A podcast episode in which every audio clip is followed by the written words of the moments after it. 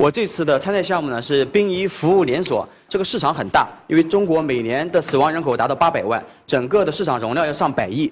第三呢，也是很最重要的一点，就是在今后的这个五十年当中，这个行业的走个趋势是非常强劲的往上走。在整个这个行业的价值链当中，其实只有四个部分是由政府职能部门来负责的，那么其他部分都是可以由民营资本的进入。另外，呃，民政部已经明确的将呃殡仪服务的市场化作为“十一五”殡葬工作的主要任务。那这我觉得呢，就给我们呃一个非常大的一个发展气息。我们的核心团队有三个，平均年龄全部是在三十岁，希望通过我们自己的努力。来打造一个在中国殡葬行业的第一品牌，谢谢。你这个工作的员工会是什么样的员工？需要什么样的素质？他对这个事业要有这种热心去做，在每一个细节上面要反映出人性化。他要对我们在这个价值上面要有共同的想法。你怎么个招聘法？在四川有一个就是专门做殡葬啊。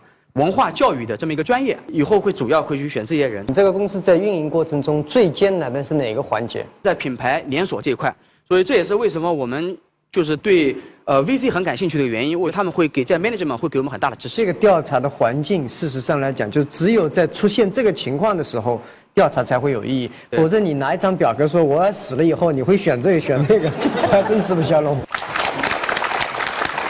我觉得你这个项目啊还是不错，我觉得挺有意思，很独特。但是这个项目的路呢，我觉得还是很长。我刚才问你，你最难的是什么？我得从战略里面明确的目标，啊，然后提供明确的价值点，还有一个就是谁是你的竞争者？你的最大的竞争者就是传统思维、传统文化，所以你要花很长时间去传达一种新的文化、新的殡葬礼仪对现代生活的理解。所以我觉得这是个很大的挑战，改变文化很难很难，但也不是不可能。十五年以前我开始做互联网，我说要做电子商务，谁都认为怎么可能在网上买衣服，怎么可能网上买东西？现在越来越多，你坚持走下去，总是有机会。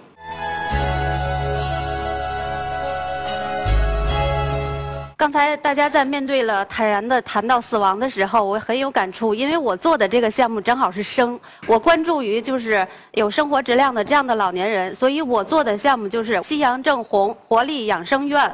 我的养老院要和现在的养老院区别在哪儿呢？就是我想让老人家过上一种有尊严、有质量。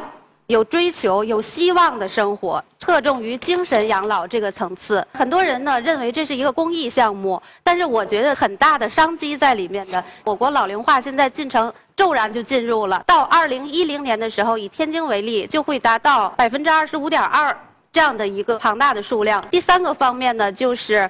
嗯，人们的观念已经发生了变化。随着时代的进步，现在主动选择养老机构的要比被动进养老机构的要多得多。这两年来呢，我也走访了许多的养老院。我去看的时候，我我真的是很难过，因为我看到的一种状态是活着。因此，我想改变这种状态，我想给他们填补一种市场空白。我想让每个住院的老人脸上洋溢着孩子般的笑容。我想达到这样的一种境界。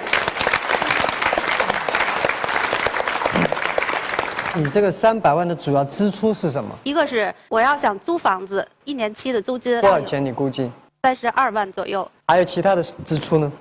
先期的这个装修费用七八十万就可以。其他有什么什么支出啊？人工费用还有呃宣传推广的费用。什么时候可以收支平衡？一年八个月左右。那你的利润率是多少呢？接近百分之五十。十九号呢？我没选你，我觉得你更像是个慈善，啊，不像是一个。商业行为刚好我又想相反，慈善事业必须以商业的计划去执行，以商业的形式去执行，慈善才能走得久、走得长。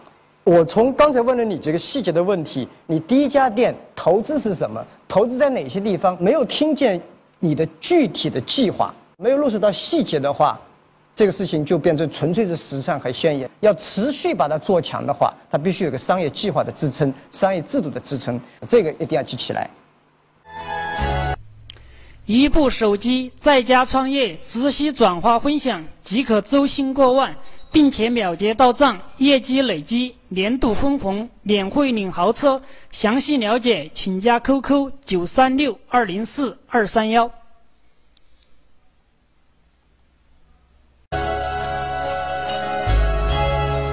我的项目叫做网络传媒，也是触摸传媒。那么这个触摸一体机呢，是一个基于网络的。以提供广告播放为主、其他服务为辅的这样一个设备，有四个商业形态：销售广告、多媒体下载、支付平台，提供便民利民的服务。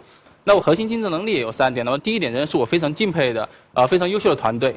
第二点是这个产品有一定的技术门槛，我这个产品的互动性和定制开发是它的第三个竞争能力。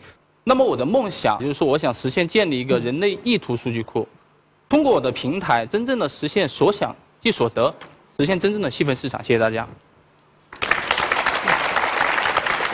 你有没有这种预测？过段时间全国人民都反感，到处是广告。为什么我还跑到一个触摸屏，然后一万个人都在摸的地方，细菌横流，我还来看看广告，可能性有多大？第一个，你可以通过它下载很多的 MP3、MP4 的东西；第二个，你可以完成很多便民利民的服务，比如说交纳水电气费；第三个呢，你可以看到很多城市里面的信息，比如说政府公告。你觉得我敢在这个上面支付我的信用卡号码在上面？嗯，不是，有一种单独卡，这个卡从零五年在重庆市已经发行。上面有支付、有下载、有广告，是吧？三种东西都在这个机器上面。呃，这是为广告服务的。你觉得这个一定会有市场？我觉得会有市场的。你在你讲的过程中几次提到了你改变了广告的商业形式啊，因为你要改变一个商业形式，为目的是为了提升商业价值，对不对？对你这个提升了哪些价值啊？呃，举个例子，马老师，可能你今天晚上在家里搜索索尼数码相机，呃对不起，什么？我在我家里面干嘛？你在家里面上网搜索了一下 搜索我的数码相相机一个品牌，明天早啊上你可以看到我的设备上播放的就是你所搜索的广告，为什么？通过 IP 可以查到，通过百度。查我的 IP 地址，晚上我在看什么？不是。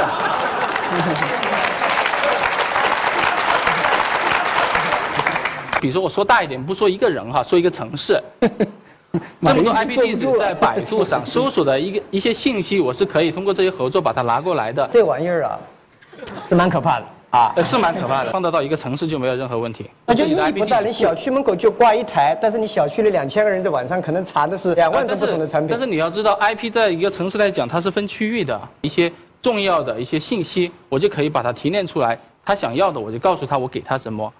我理解，反正要谁要是我晚上在查什么东西，第二天把我公布出来，我一定要告他。不仅仅针对你，是针对很多技术人员创业的一些看法。科技型和学者型创业人才有个很大的问题，他们是因为一项技术而去创业。说哎呀，这个技术好的不得了，这个技术可以解决另外一个技术，另外技术又可以解决这个技术，最后市场上不认同以后，他们回来责怪的说，我这个技术还不够好，还要更好。往往是因为你发现一个市场的需求、客户的需求，去找到相关的技术解决方案，你也许成功的可能性会更大。所以我从你这个感觉中，刚才那个史一柱讲到无懈可击，我也确实无懈可击，因为技术人员讲技术、讲整个东西的时候是非常好的，因为我们也听不懂。但是真正的是，我们要想知道你解决了什么问题，创造了什么独特价值，才能够真正把这个项目做长做久。好吧，这是我的建议，谢谢。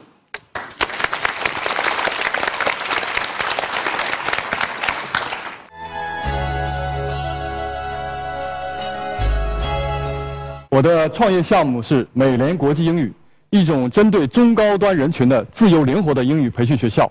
我们的自由灵活主要表现在以下三个方面：第一，我们的教学时间非常灵活；第二，我们的教学场地非常灵活；第三，我们的教学模式非常灵活。我们从2006年5月份正式成立以来，现在销售额已经突破1800万，开的学校已经有四家，已经在筹备的学校有三家。我们预计2007年实现学校11家，销售额6400万。我们的创业团队已经由一开始的三个人的创始团队发展成为现在的九个人的核心管理团队。我称我们的团队为一群疯狂、自信、能干，同时又具有绅士风度的团队。谢谢。办一个学校最重要的是什么？老师、学生，还是是我？你这个总裁每天在忙些什么东西？我们成立第一所学校的时候，每个部门的培训手册，包括他的呃工作手册，我都有参与去建立。从第二所学校的开始的时候，我就开始只是给主管开开会而已。呃，慢慢的，我现在几乎已经就是跟一些 VC 接触接触，或者是到哪个城市去考察一下市场。那你给我介绍一下你们学校的英文课程设置是怎么样？主要的教材是美国爱丽丝的一套多媒体教材，然后我们的教学方式就是每节课最多两三个人这样跟外教在一起沟通上课。什么样的人可以当你的外教我们要看他的资质，最少他有个 TESOL 证书。？TESOL 的原文是什么？T E S O L L，T E S L 的缩是什么字的缩写这我也不太清楚。？Teach English as Second Language。呃呃 T E S L。那他有 TESOL 的证书就可以当你这儿外教？不可以，他要来自于英语母语国家，然后我们还要对他的学历和他的资质进行考察。从我这儿，因为我是教英文老师出身，我教了六年。呃，你刚才讲十五天一个老太太都可以学，那你你当了一年了，你怎么学不了？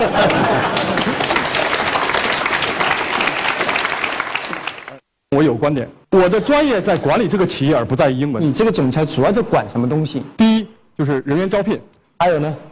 然后第二个就是看我们的财务报表。每天看我不是每天看，我没没时间看啊因为我本身不是财务出身，所以我让财务在我们这个很繁琐的报表后面单独给我做了一个表，按我的要求去做的。我想看一些什么东西哎。，学管理学的财务报表也不会看的。呃，这个学管理学的就一定要看会看财务报表吗？那我觉得应该会看吧。OK，那不会看的财务报表的管理学，你再讲。然后就是跟员工的沟通，就这些这三份工作然后还有开学校，这是我最忙的工作。开学校。对，谢谢。我觉得呢，从我的感觉中，你目前来至少五年以内，你不适合创业。